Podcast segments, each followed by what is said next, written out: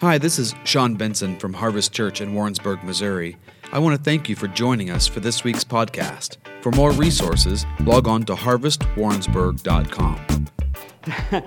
wow, so hey, a couple of weeks ago, I introduced the, the, the idea of, of finances, of, of money, but really within the context of the orphan spirit. We're still kind of wrapping up that just a little bit. Next couple of weeks probably will be the conclusion of that topic.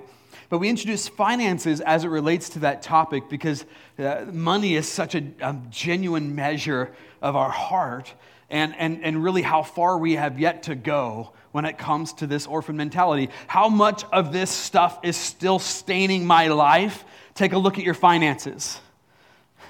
And I know that hurts to look at that, but take a look at your finances. It's a, it's a fantastic measure of where, where we really truly are in terms of ridding ourselves of this orphan mentality, but also in the process of maturity in our faith. How many of you know our Father in heaven is a generous Father?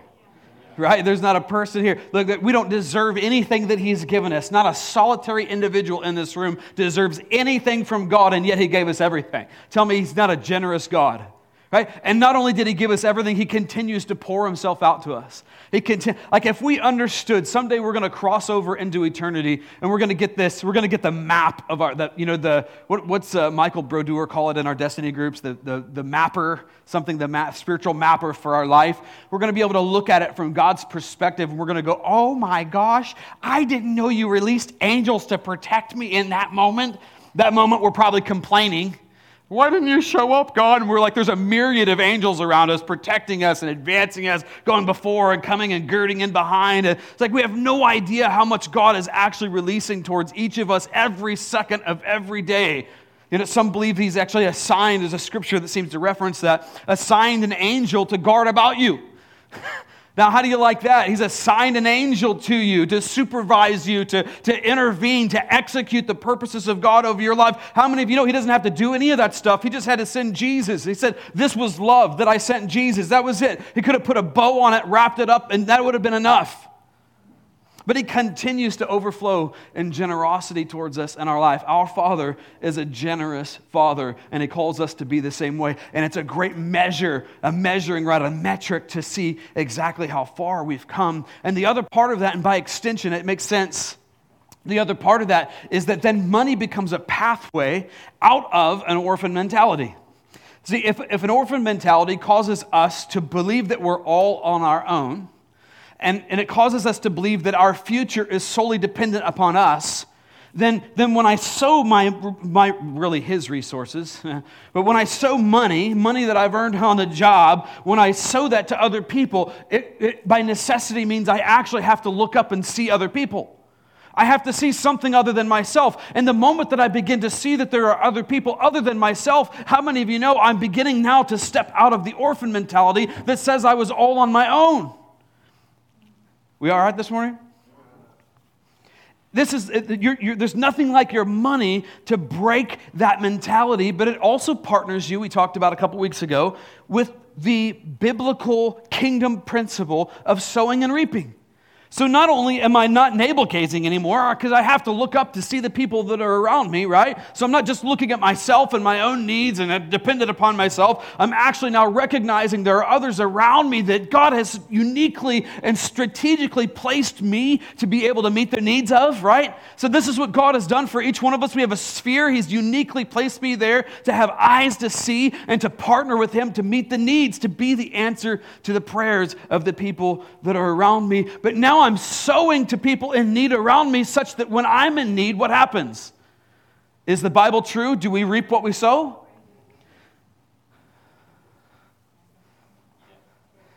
So now I'm stepping into a contract, a, a God kingdom principle in my life.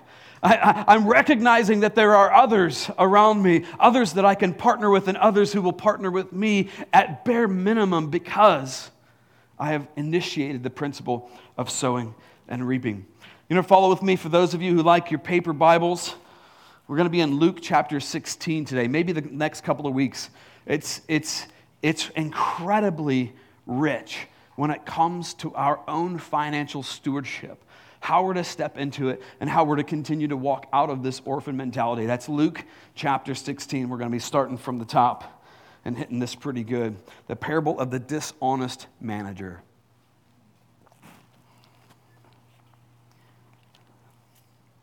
Starting in verse 1. Now he was also saying to the disciples, There was a rich man who had a manager, and this manager was reported to him as squandering his possessions. And he called him and said to him, What is this that I hear about you? Give an accounting of your management, for you can no longer be manager. The first thing that we need to understand is this Jesus Christ, with his own blood, we just remembered the work that he did through communion this morning. Jesus Christ, with his own blood, purchased you. Did you know that? He purchased you.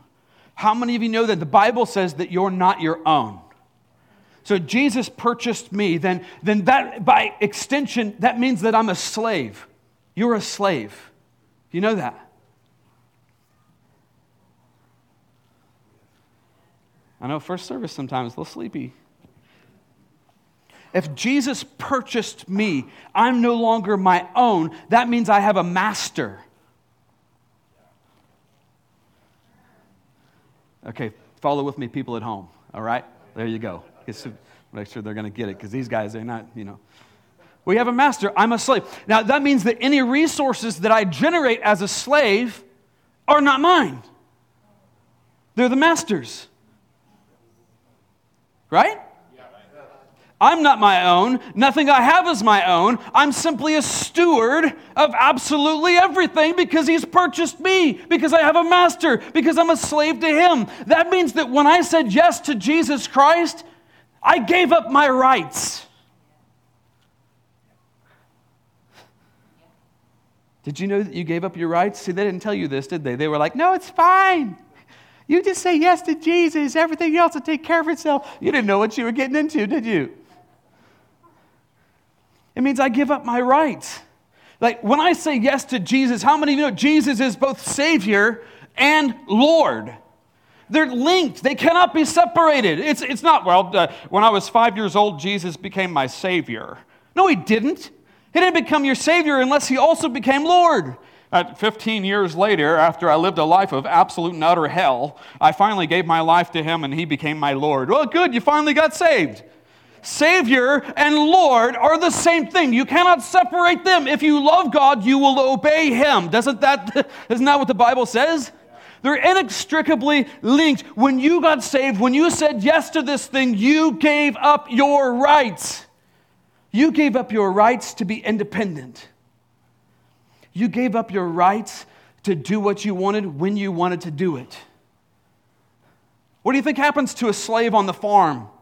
when he just runs off and does whatever he wants without talking to the master or getting, a, getting permission for what he's doing? What if he takes a bunch of the master's money and he runs off to town to the bar, starts buying everybody rounds without telling the master without getting the approval of the master? How's that going to go for the slave? Guess what? You're a slave. Any resources that you generate are his and we need his permission on how we spend his money. we all right?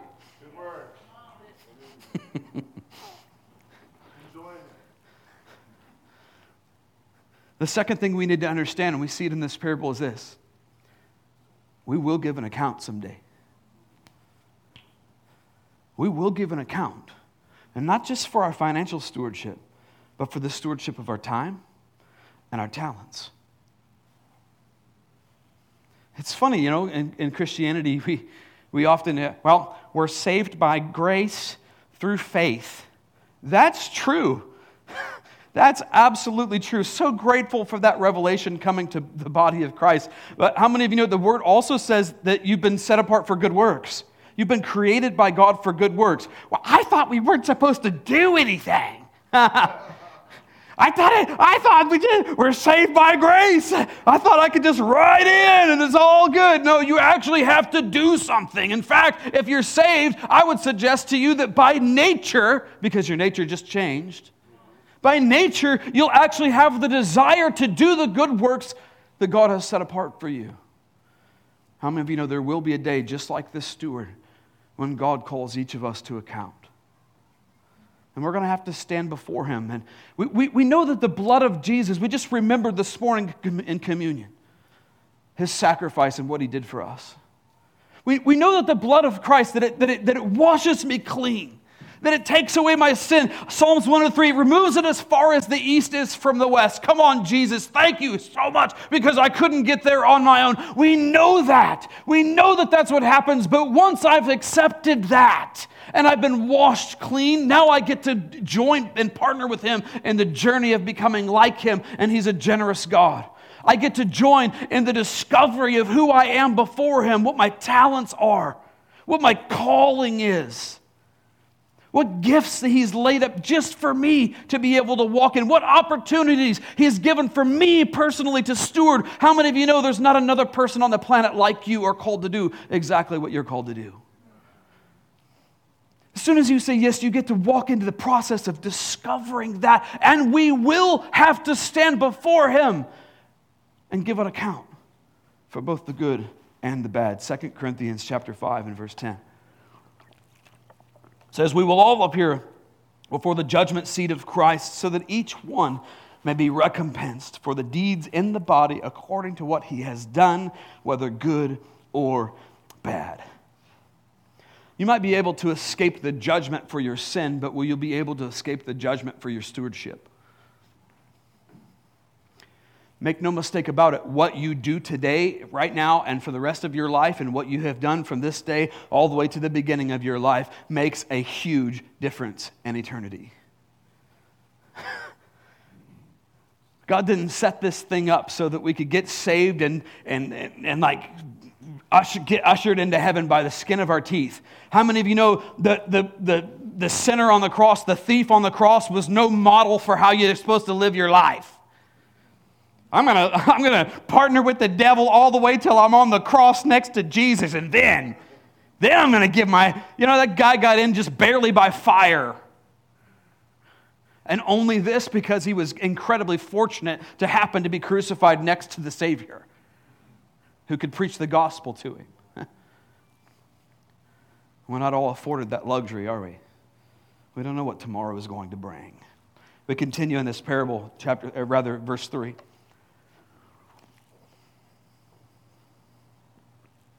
The manager said to himself, What shall I do since my master is taking the management away from me?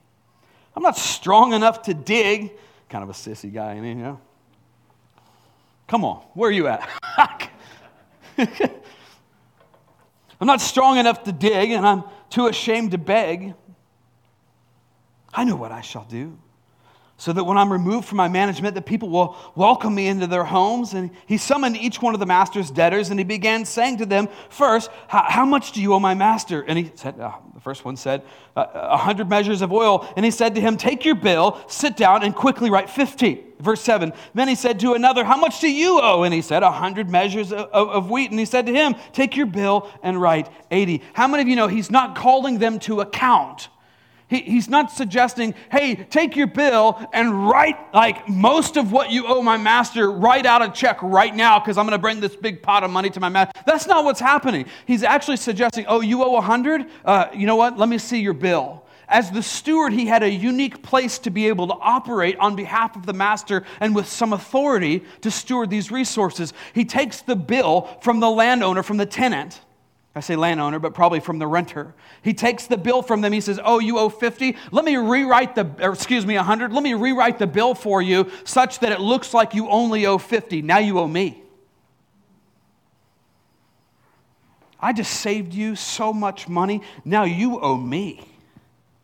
That's what's happening here. Verse 8. And his master praised the unrighteous manager. Wait, what? Okay, all right.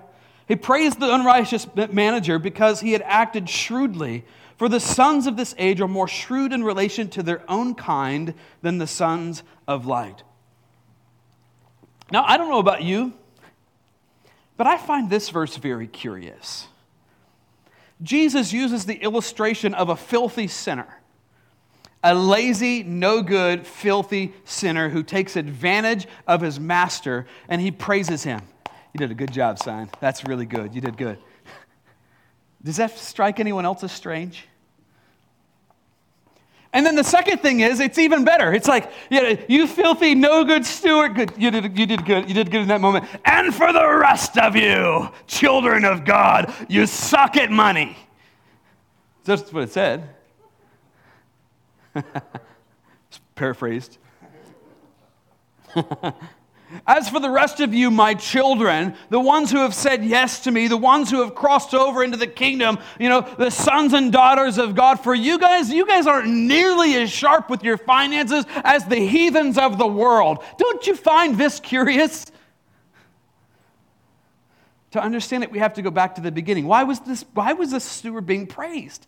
What was it that he did? Now, I can tell you this with absolute assurity that Jesus Christ was not looking at him and going, Yeah, that was really good sin. You did, good. That was a great, good job. That was really creative the way that you sinned. I applaud your sin. No, that's not what Jesus is doing here, okay? He's using a negative example to, pr- to prove ultimately a kingdom point. So, what is it? Think back to the very beginning. What happened?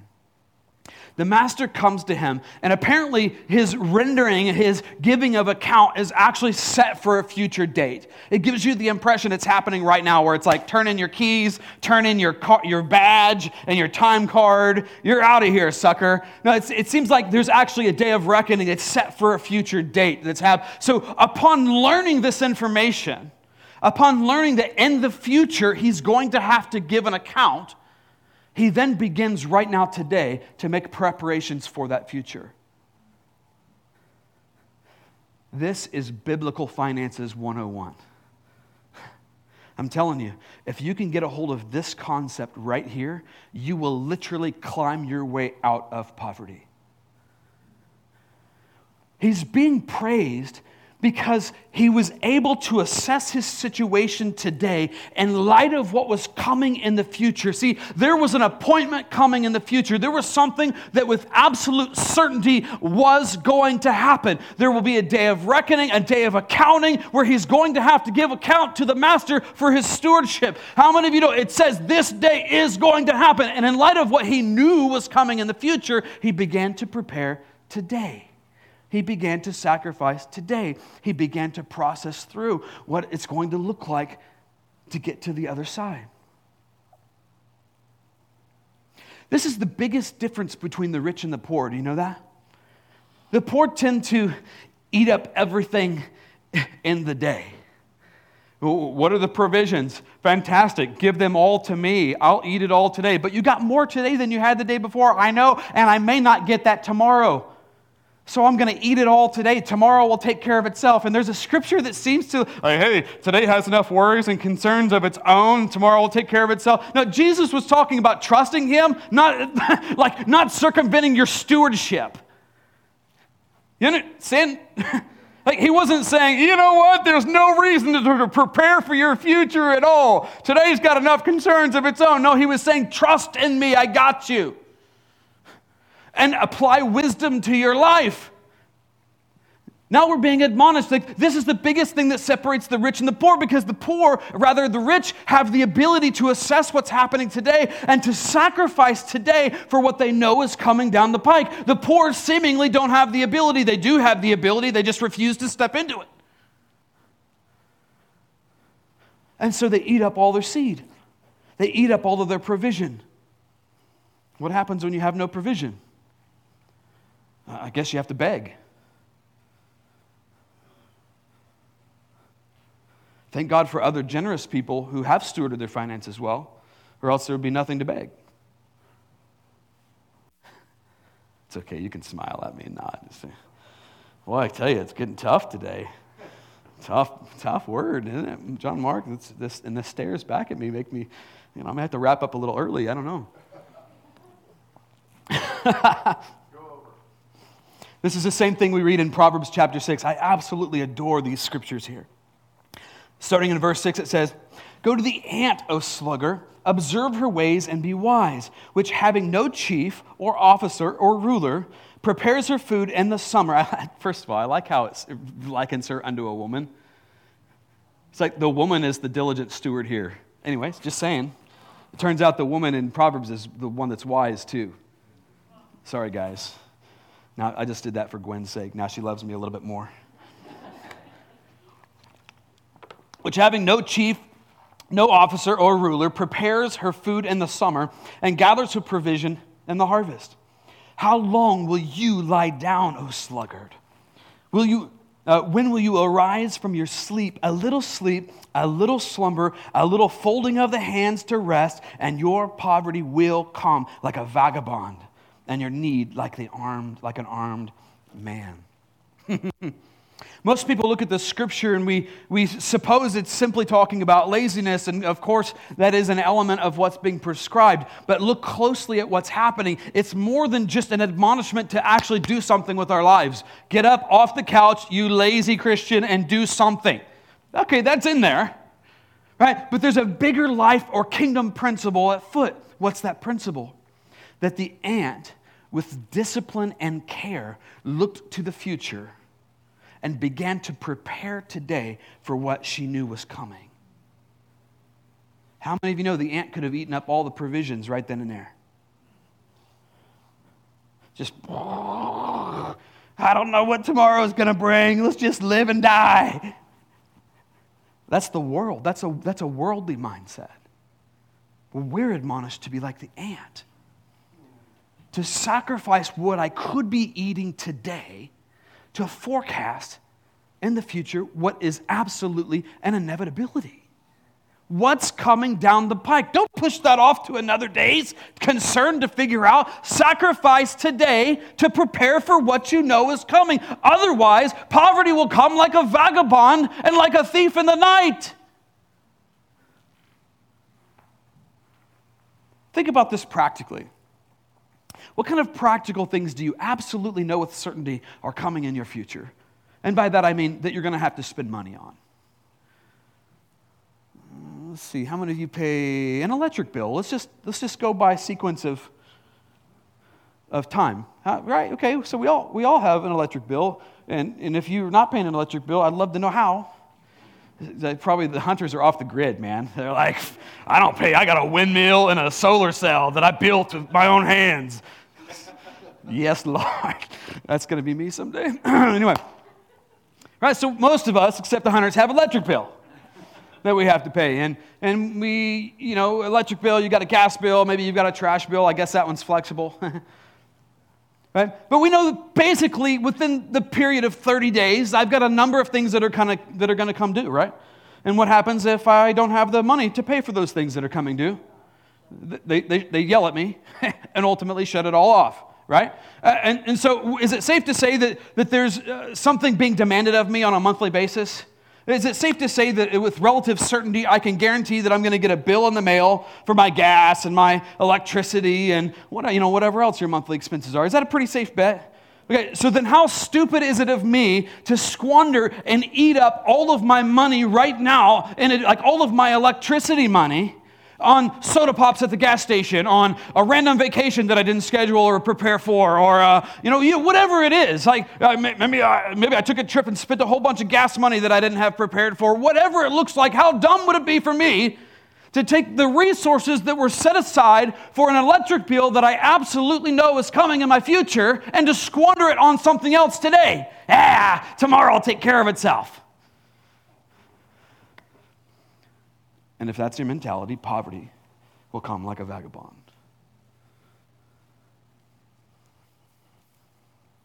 Let's take it a little bit further into the future. What about, like, I don't know, car repairs? Anybody drive an automobile? You know, the sneaky thing about auto stuff is, is that we can get sleepy. We're like, it's driving, it seems fine, and then it's making that strange noise you know, and then all of a sudden the pastor is walking, by the parking lot and he's like, oh my gosh, have you seen your tires? There's a metal belt sticking out of all of them. How are, uh, is it safe to say that car repairs is an inevitability? How many of you have ever spent money on an auto repair in your life? Hmm. So, like everybody, the rest of you are liars. liars go to hell. Liars go to. Oh, that, okay, that's not right. Except that it is. So, anyway, So it's a virtual inevitability that at some point I'm going to have to spend money on my automobile. That's just a little bit further out. So I have to prepare a little bit more. I have to be a bit more conscious of it. Well, what happens if I haven't prepared and I have a blowout? What happens if I haven't prepared and in three or four years all of my tires on my car go bad and that's a $500 bill at minimum? What happens? What do you do? Where's the money come from? You haven't prepared. You ate up all of your provisions today. You didn't act like the ant. What are you going to do? Beg. I'm going to beg. See, I, I, I, for one, applaud the guy, this faithful, or actually unfaithful steward, where he's like, I'm, I'm too proud to beg. I'm not going to do that. I'm too proud to, I, I'm not going to enter into that. Rather, what I'm going to do is sacrifice today for what I know is coming tomorrow. That's what he said. I'm not going to squander this opportunity. I'm going to advance in. I'm going to sacrifice. I'm going to consider what I know is coming in the future. I'm going to make preparations, and I'm going to make sure that when future arrives, that I'm prepared and, and, and I'm ready for it. How about retirement? That's a little bit further down the road. And oh my goodness, if you're young, like 60 some years. What is it for the new guys? 70 probably? It's going to be 85 soon. They're like, we're just hoping you die before you cash out on Social Security. Old people are like, I know, I'm biting my fingers. It's probably safe to say that on some level, everybody in here is going to retire someday. They don't. You can refire, like the Nolkers, but, but they still retired. They still stopped doing what they had been doing for a number of years. And it's probably safe to say that at some point, and I don't know, correct me if I'm wrong, Hut wherever you guys went, there you are. It's probably safe to say at some point you cross a threshold of age where mm, you can't do some of the things that you could have done when you were younger. Is that safe to say? Uh, ask Greg Cleveland about his clavicle that he broke here a while back play, playing softball. He asked the doctor, uh, Would that have happened a few years ago? And The doctor says, Decidedly not. You're old, sorry. like so, so it's inevitable that we get to a point where we have to probably throttle back some of the activities that we could have done when we were younger, and a, largely, for most of us, retirement is a part of that equation. Is that safe to say? Well, what happens if we don't prepare for retirement? What happens if you don't set aside today for what you absolutely know is going to come tomorrow? It's absolutely coming, isn't it? Oh, I can tell you right now, as a quasi used to be young person, boy, it's so far in the future, it's super easy to neglect that one. So far off your immediate radar. When you're young, you're just going to live forever. You know, it's all, it's like, that's like a, a millennium. It's so far in the future. And if you're unwilling to sacrifice today to prepare for that day, that day will come. How many of you, that day came faster than you ever, Gwen just retired within the last year or two. It came faster than you ever, than you ever even knew possible, didn't it? You know, it's coming. It's an inevitability. What happens if you don't prepare? Well, then I guess if you're fortunate enough, you're living off of the government at some super, super low level, and you better get your life or, you know, organized and chopped all the way completely out because what they're going to give you is pretty minimal, I'm guessing, depending on what you've paid in. You understand? Do you see the principle at play? What about death? Hebrews tells us that for each one of us, there's a point at a day that we're going to die. Is it pretty safe to say that's a future inevitability for all of us? Now, I know as soon as I say that, you're like, well, Jesus is, Jesus is coming back before I go. Listen, uh, you know, God bless you. I hope he does. I hope he does. Virtual certainty it's not going to happen for any of you. My opinion. Some people would disagree with me. It's been a very long time. All I know is this He said, Blessed are those found working when I come. Right? That's what I know. Those who are preparing, those who are pressing in, who've put their hand to the plow of the kingdom, I don't know when he's going to return, but a virtual certainty that all of you in here are probably going to die to meet him, not going to meet him in the clouds. Again, you may disagree with me. Are we preparing today for what is an absolute certainty for our future. You think, well, how in the world do you prepare for death? Well, see, death is the gateway to the reality of eternity. I'm already in eternity, but, but uh, death opens up the gateway to the spiritual reality where I get to participate in a way that's different than what I currently am in the flesh, right?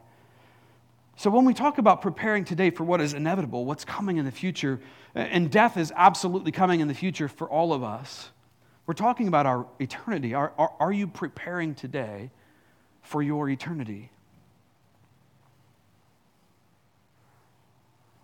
What intentional decisions are you making today that will impact your eternity? It's as we said in the beginning what you do absolutely matters. Eternity is a very long time. Are you prepared to meet him? Are you prepared to give an account for your life, for your talent, your treasure, for the investment of your time?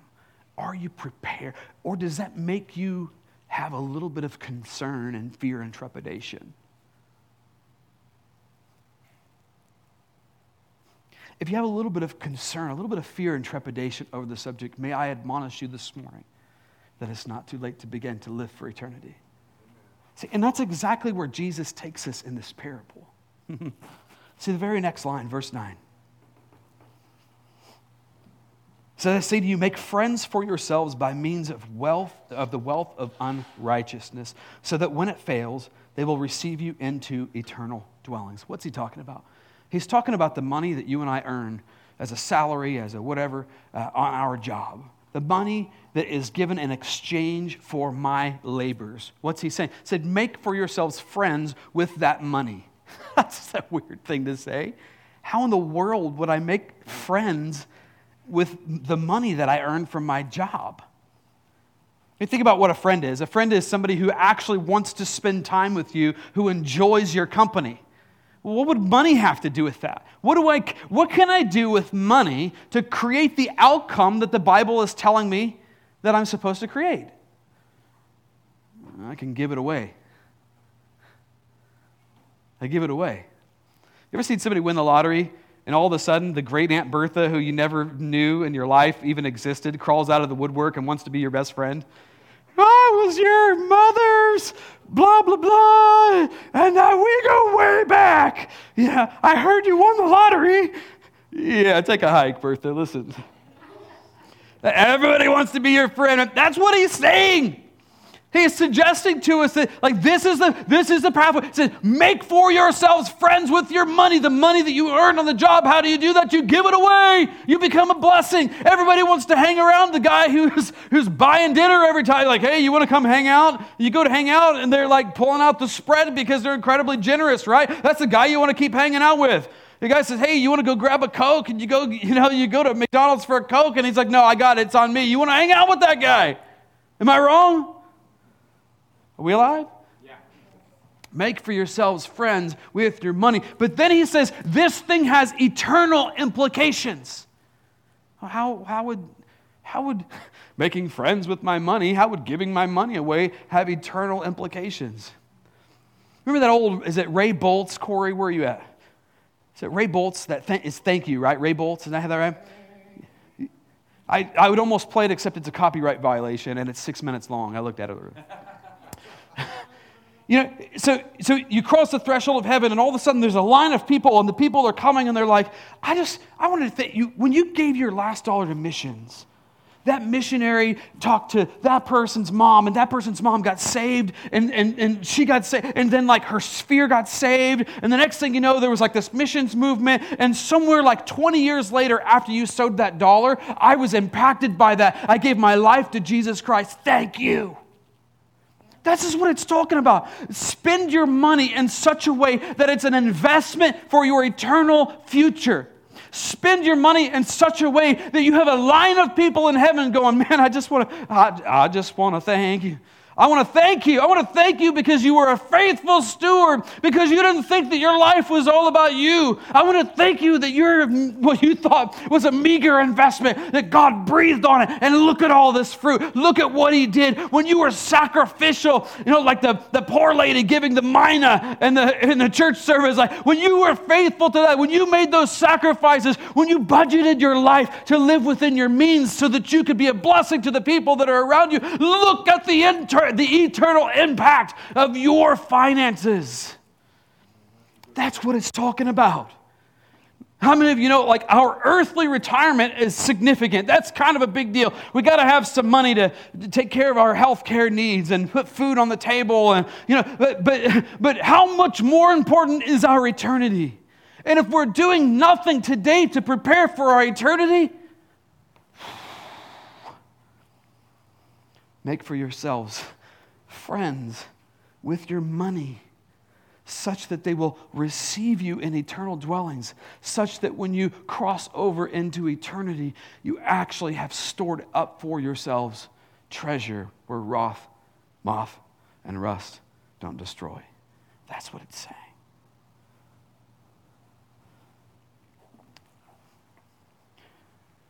A little sleep, a little slumber, a little folding of the hands to rest, and your poverty will come like a vagabond and your need like an armed man.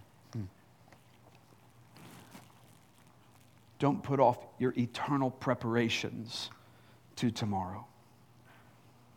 Don't buy into that lie. Because just like the project that your husband has at home, tomorrow never comes. it keeps getting pushed out till tomorrow, doesn't it? Tomorrow never comes.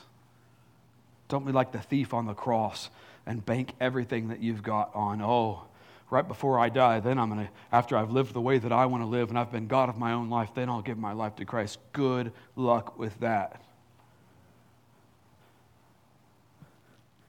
Live your life in such a way as you're storing up for yourselves treasure. And it starts with this it starts with making Him Lord and Savior. Now, I probably know everybody that's here, but for the sake, just in case I don't, I'll say this as well. I also don't believe that there are as many people who are saved as they think they're saved.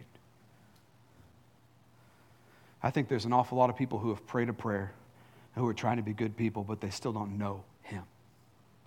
But Lord, didn't we prophesy and cast out demons and heal the sick? Depart from me, for I never knew you. So there's something more than just doing the stuff. There's something more than just confessing that Jesus is God, because even the demons do that, it says in James. It is my personal conviction there's a lot of people in the church that still don't know Him. And if you're sitting there right now and you're at home, and you just feel the conviction of Holy Spirit on that, where you're like, oh, I don't know. I, maybe I don't know Him. Or you've never had an opportunity to make Him Lord we want to give you that opportunity this morning. So, prayer ministry team, if you guys will come forward, please don't leave today. And if you're at home online with us, you know, call in, or shoot me an email, or you know, talk to somebody in your family who you know has a relationship with Jesus, and let them know that you want to make that decision today. And for those of you that are here, if you've not made that decision or you want to just hit the reset button because you know that you haven't been living for eternity, you haven't been storing up treasures for your eternity. You've been squandering them here and the now to the today. Then these guys are going to be available, apparently all two of them. and they'll help pray with you and walk you through that. Father, I bless these folks. And we, we just, wow, would you, would you help us in this? Would you help us to get our eyes off of ourselves and onto those who you've strategically placed in our sphere of influence? Would you help us? We know, gosh, for most of us, eternity is so far away. It's so hard to comprehend. It's a little bit like retirement. so hard to, to engage ourselves sometimes in that which is ethereal. It's like just, it's hard to get our minds around, our hands on. But we're asking, Holy Spirit, that you would release grace over us to embrace this reality that we would live in such a way as people receive us into eternal dwellings. Grateful that we didn't live for ourselves, but that we live for something much bigger, that being Jesus. In Jesus' name, amen. Thank you for listening to this week's podcast. If you would like to contact us or would like more information about our church or additional podcasts or resources, please visit us online at harvestwarrensburg.com. We hope to see you soon.